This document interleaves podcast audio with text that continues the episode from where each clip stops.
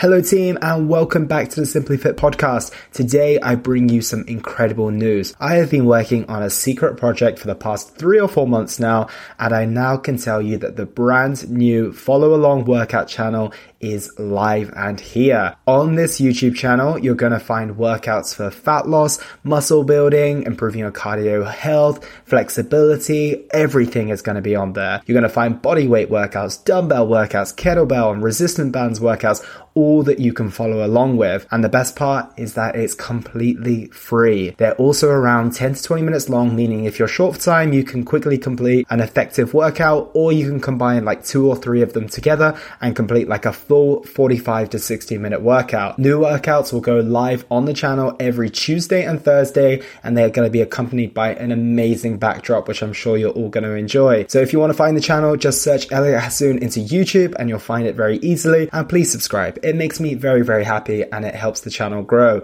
And feel free to tell your friends, your family, your pets, whoever you want to share this with, and let's work out together.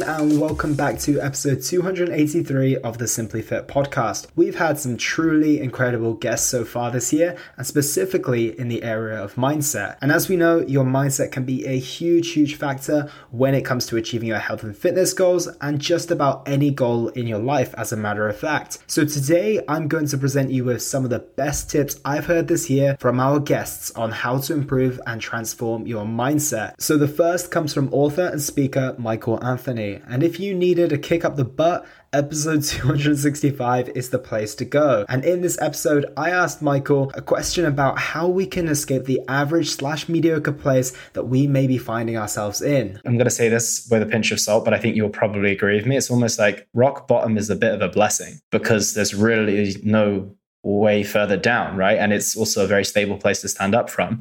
But my concern is for of course, people who hit rock bottom, but those people who are in that little area between rock bottom and just sitting in mediocrity, but haven't quite had that instance where they're thinking, okay, well, life's really terrible at this point. But they're kind of like in the zone where they don't want to be in. It's kind of this gray area of mediocrity. They're just keeping going because it's not awful, but it's also not great. It's just below average. So, do you have any advice for those people who are stuck in that? Because, I, you know, it's very easy to say, I'm at rock bottom. I need to get out here. There's only one way up. Whereas when you're still here, there's still that little bit to go. And it's like, well, it could be rock bottom. So, I'm wondering, do you have any advice for people who are stuck in that area? Because I feel like that's a large portion of people.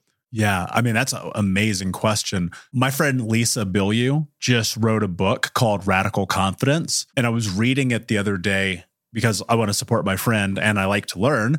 And and she had a terminology in there that ex- explains to a T what you just said. It's called the purgatory of the mundane.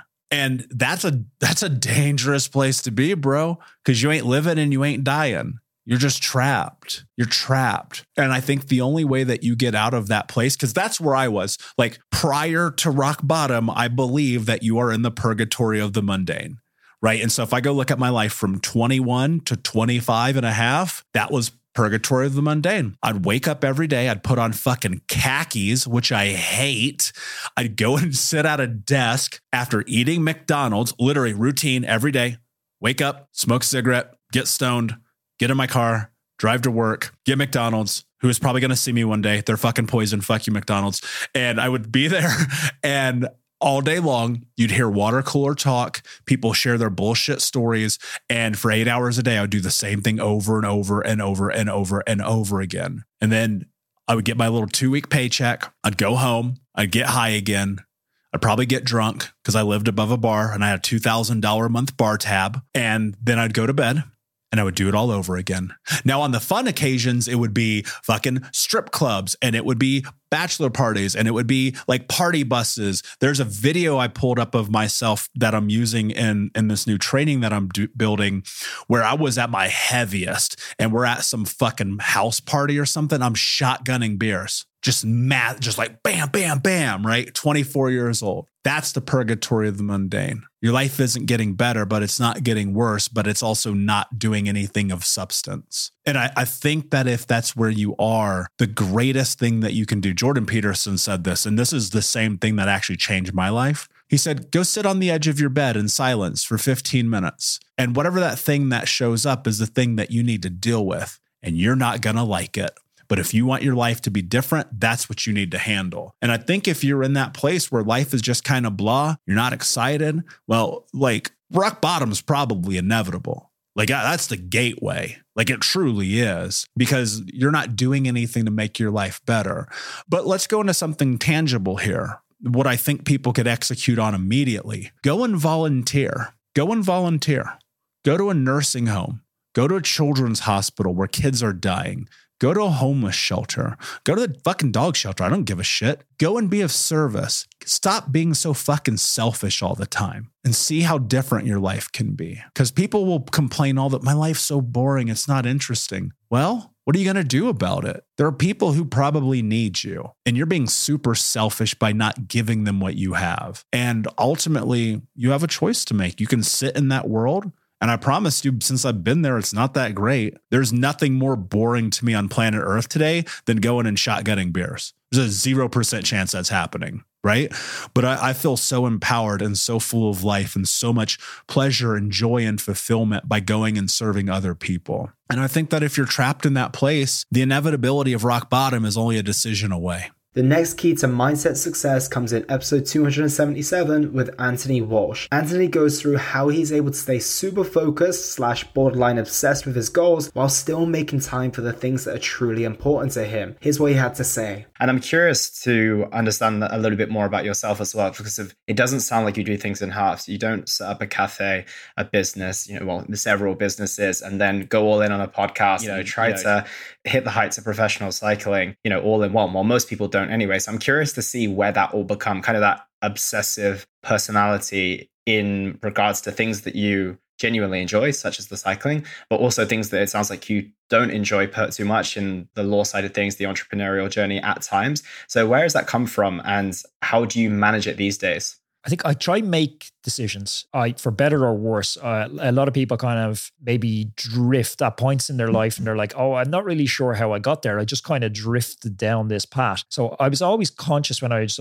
I've been fascinated with people's behavior, and I remember taking a psychology course years ago in university, and I was just fascinated by human behavior. And I always observed that people like, "Oh, I don't really know how I got here. Like I'm 50, I'm in this job, I'm in this house, and."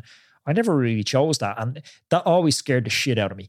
And I was like, okay, I'm never going to not consciously choose my own path. So I've always tried to make hard decisions and audit at points in my life. And, you know, the calendar year is an obvious one, or your birthday is another obvious one where you go, okay, am I in a place where I like my life? Am I moving towards something? You know, actually, it was uh, funny that we talk about Rich Roll. I did listen to his podcast for the first time. Uh, I put a sauna into my apartment. And so I've been playing around listening to a little bit more podcasts in the sauna in the evenings. And I listened to Richard Roll last week. And he had this idea of people have a vision that they're going to be surrounded by their loved ones in their old age. And, you know, as you, you know, come towards your twilight years, you're going to be surrounded by kids and grandkids in this loving environment. But they never reverse engineer that to think, okay, well, I'm 50 years old now and I have no relationship with my son. I don't have any grandkids and I've no circle of friends. Like, where's this magical grouping and coming together of people when you're 80 going to happen from? So I've always been good on reverse engineering stuff and going, okay, well, what's the destination look like? And then auditing my behavior and go, okay, well, if that's the destination, are my current habits aligned to get me there?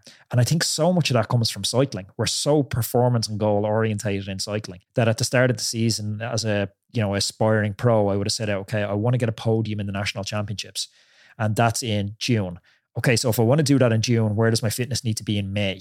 You know, I'm not going to be, you know, not finishing races in May and then suddenly come out of woodwork and get a podium in the national championships in June. So I need to be getting top 10 in regional races in May. And then you take that back to April and go, okay, well, if I'm going to get top 10 in regional races in May, well, where do I need to be in April? And if you keep reverse engineering that all the way back, you go, well, what do I need to do like today? What do I need to do like right now? What needs to happen in this next 60 seconds to start calibrating me? And in that way, you can set up like a domino chain reaction where I only have to do the next thing and keep doing the next thing, the next thing, the next thing, the next thing. And it should take you to your ultimate goal. So I've always tried to do that in, you know, professional, personal, even relationships and say, okay, is there alignment here? So we always hear advice on how to get started, how to get motivated, etc., but no one ever speaks about how we can maintain the improvements we make to our mindsets in the long term. So in episode 267, I asked anxiety mindset coach Georgie Collinson how we can maintain the improvements we make in our mindsets once and for all. I want to go into like the more long-lasting impacts that we need to make in terms of longevity. I feel like a lot of us can make these changes immediately. Like, yep, I'm going to take this month off. I'm really going to start to prioritize things.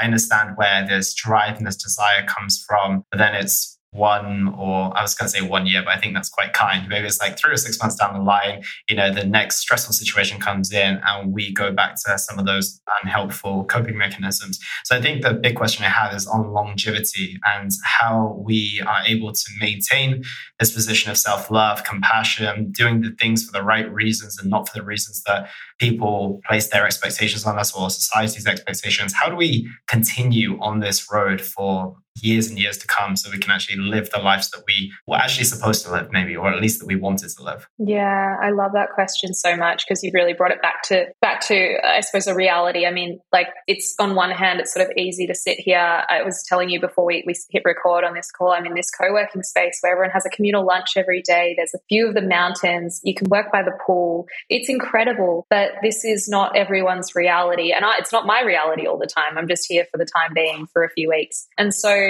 really, I have this concept that I work with with people called creating certainty. And that comes from the first question to ask is can you picture where you're going to be in five years from now? And most people probably a bit foggy on that. And if you're already kind of like a bit unclear, like, well, it depends on all these things, it depends on this, it depends on that. That's an indicator that you're very much influenced by the external circumstances on your of your life, determining you and how you're going to behave and respond and where you're going to be. So then we have to look at firstly acknowledging that, that you're very controlled by your external world and take back the power here because the power is really in you and how you respond to the environment. And if you can be certain about the qualities in yourself and how you will continue to respond no matter what life challenges come your way, no matter if you lose that job or that relationship ends or there's a new relationship or there's a, the word bushfire just came to my head. I don't know if that's Australia thing, but like floods we've had a lot of recently, like whatever comes your way, what can you be certain about within yourself? And how you will respond. And that's where we can start to develop a real, a real resilience. And of course, there's the, the habits, the lifestyle habits have to come into it. Looking after ourselves, getting enough sleep, feeding ourselves food that's going to nourish us and, and, and looking after our gut health. All of this helps your brain to be in a state where it can respond to stresses in, in your life in a more responsive way, not a reactive way, where you can sit back and kind of take that and absorb that stress. We all know after a bad night's sleep, you're not going to be, you're going to be more easily triggered by something stressful that happens. That's low resilience. So we can build that resilience up. But we've also got to look at where the certainty comes from within yourself. And so this is recognizing and acknowledging and, and telling the story of how capable you are and how able you are to move through life's challenges because you've survived every single one that's come your way so far. It's looking at what do you know to be certain about you in five years from now? Is it your creativity? Is it the fact that you're very resourceful? Is it the fact that you can always make the most of the situation that you're in? Uh, or that you, you're starting to learn that? and you have that ability to make the meaning of your life no matter what happens. So let's say you think, you know, I've, I've, I've been through this, like thought I met the love of my life. And when that relationship ended, I w- was confused because I was like, well, hang on, this isn't how the story was meant to go. And the meaning I made that for a period of time going through the, the grief of it was that this has gone wrong, similar to my parents' divorce story. So you have to change the meaning of the story. So my parents' divorce isn't everything gone wrong to me. It was always meant to be that way. I wouldn't be who I am without that happening. And same with this this story about uh, meeting the love of my life. Well, it, he wasn't the love of my life. There's more than that. So that's the story I'm living. I'll always make the meaning of it something that serves me. I don't have to tell the story that that's it. You know, we can always change that. We have such a malleable ability within us to change our perception. And in that, we have so much power. Can it be the certainty that you'll always be a kind person, or at least you try to be kind to others? And therefore, you seek meaningful connections in your life. And so, even if people pass away, or friendships end, or relationships end, you have such a powerful ability within you to connect to people and to have a community around you. This is where we can create a sense of certainty in all the uncertainty and the chaos of life. That if we can carry that and nurture that within ourselves and nurture those belief systems, doesn't matter what comes your way. Next up, we have one of my favorite guests from this year, behavioral and cognitive psychotherapist Thomas Midgeley. And in episode 261, I got the opportunity to ask about the value of our inner critic. It's been a question I've been working through for some time, and if you're going to have a strong mindset, the inner critic is incredibly important to be aware of. Here's what he had to say on that topic. Yeah, it's fascinating you say that. And I'm interested to hear your experience with the clients you've worked with because I've always had this back and forth for myself about the value of the inner critic, the value of choosing the stick over the carrot. Because if you do look at the most highlighted sets of individuals, the athletes, the musicians, the people who thrive and perform at their best, they're all, you know, applauded with all of this praise. And then obviously things maybe turn a little bit south later down in down the line. But, you know, you'll have people like Michael Jordan who will, you know, reflect on his life and says he regrets nothing. But if you watch his latest documentary, he looks pretty miserable.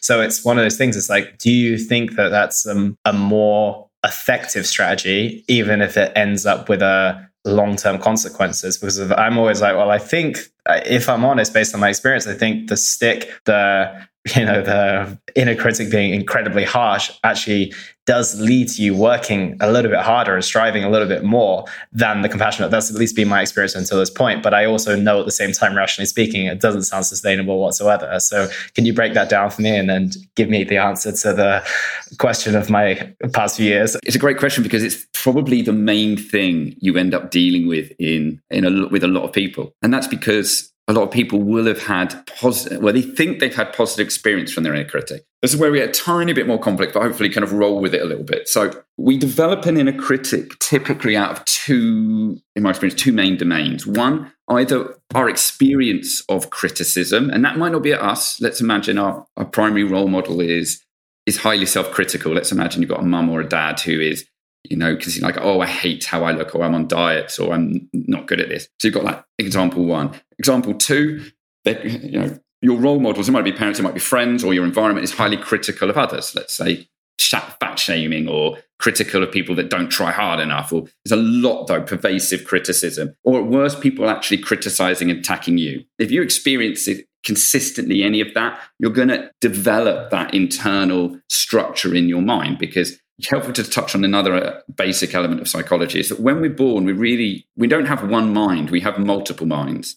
When we're born, we tend to have one mind, which is highly egocentric, which is you know a child is just focused on getting their needs met. I need to give me food, scream, give me attention, help me sleep. And the parents are the external, or the caregivers are the external element that helps soothe, calm, control, you know, protect. You know, the point of adolescence is we internalize these external support structures, teachers, peers, parents, uncles, aunties, siblings, that creates our own capacity to then manage ourselves. And then the end of adolescence, we need to kind of separate from our parents to consolidate that. Now, those early experiences of what our culture and community environment like then determine what our minds are like. We don't have any, we have limited free will in this, but that then, uh, so within that, if, it, if we grow up in a highly critical, and it might not be directed at us, then we're going to internalize that and develop that. And then the problem with that Christmas, it only will generate misery fundamentally. So we will either then with that steep into an inescapable depression, or we will fight back. And how we fight back is we develop a structure which we kind of all have, which I described as that drive system, which you can kind of reflect as a over controller. So it's almost a, a separate part that then says, I'm going to achieve. I'm going to strive. I'm not, if my critic says I'm rubbish, I'm going to prove it wrong. And, I, and I'll show what in maths I'm not rubbish. I'm going to focus on maths. And at running, I'm not rubbish. That. And you actually build this other structure that then drives. But the problem is, is it's never enough because you keep striving. And so it's not the inner critic that's the bit that. So I work with a lot of people that are highly successful, and they're like, "Well, I don't want to give it up because it's my superpower." What you help them realize is, no, no, no, that's not the superpower. It's what you built in uh, in response to it that becomes the superpower. What we want to do is, and the problem is, is that it's not a superpower unless you can turn it off. And a lot of these individuals can't turn it off. They have it either full blown on, and then when it doesn't work, the inner critic then batters the hell out of them. And then so they try and escape that. And as long as they keep living in that world, you know, and then they keep busy, obsessed, or focused on whatever form it is, then in their minds, they're in control and they're they're successful. But in a weird way, it's not that they're not. It's just it's a plaster covering up. You know, it's a plaster and a painkiller covering up, covering up an infection. Is that yeah, it's doing it's stopping the pain. It's doing a good job in some respects. It's not actually treating the underlying issue that's the mechanism. So a lot of people are fearful of giving up their inner critic because they think they'll lose that superpower. And actually, what you help them realize is that we're not just getting rid of the inner critic, we're actually upgrading it and modifying it with from their own experience what gets the best out of them. So you can think about was it the nasty critical teacher that got the best out of you? And lots of people have experiences of those. I have a lot. Or was it a different teacher that got the best out of you? And normally it's that, oh no, it was the teacher that was hard, made me hard on me, accountable, but they took the time to get me and they wanted to help me and they wanted the best. So you're trying to replace it with something that's not soft and fluffy and woolly by any stretch. It's something that keeps you accountable, something that's going to tell you when straight when it's not when you're not putting the time in. Someone's not going to let you off the hook. And what I imagine, let's say for you, Elliot, as a personal trainer, is you will be probably modeling that. You won't be modeling. You know, you feel Canadian critics great. So you know, with your clients, you stand there and go, look. That shit, your shit. Unless, you know, don't bother coming back unless you're going to make me feel good about me. Seriously. Or do you do a different strategy? And it's, it's not in essence, attack and criticism that gets the best out of people. It's objectivity, it is accountability, it is understanding them, it's kindness, and it's a balance between those domains. And that's what you're trying to help someone grow within them to help them thrive.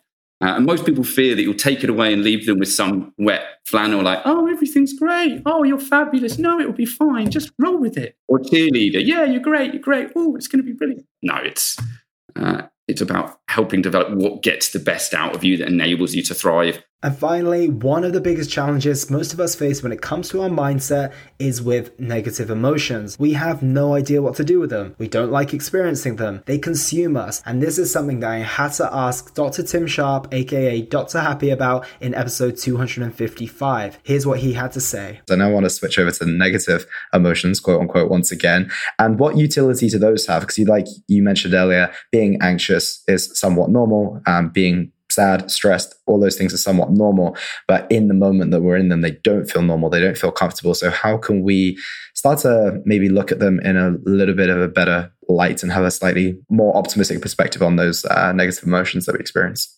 Yeah, well, again, I mean, as you hinted at the early part of your question, you know, I don't even really like to call them negative emotions because it implies they're bad, and, and they're not all bad. It, they can be problematic if they become too pervasive and too overwhelming. So I'm not, I guess the caveat is I'm not suggesting that, you know, major depressive disorder, that serious psychological illness is good. It's, it's not. You know, when it gets to that level, we need to, uh, you know, by, de- by definition, it's problematic and we need to help those people get help. But there are normal, uh, you know, normal levels. These things happen on a continuum and there's a, uh, for most of us, those unpleasant emotions are normal uh, and a normal part of life, and even a healthy and appropriate part of life. Now, so the simplest one to explain, I suppose, is fear and anxiety. And then we can maybe look at some of the other ones. But if you think about it, one of the simplest ways to understand is to think about it from an evolutionary perspective. And there are you know, there's a whole branch of psychology called evolutionary psychology, which personally I find fascinating. Um, and the, it, it very simple is it's about understanding us humans today based on our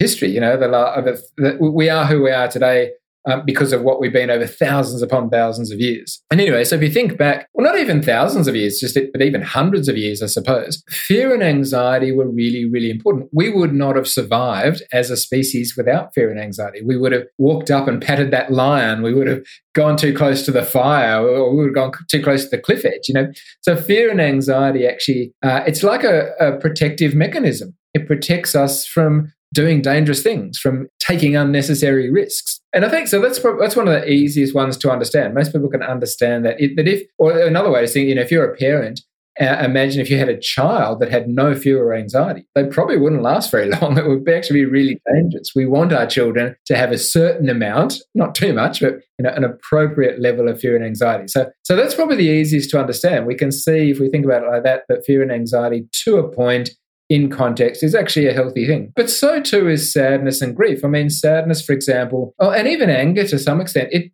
it shows we care.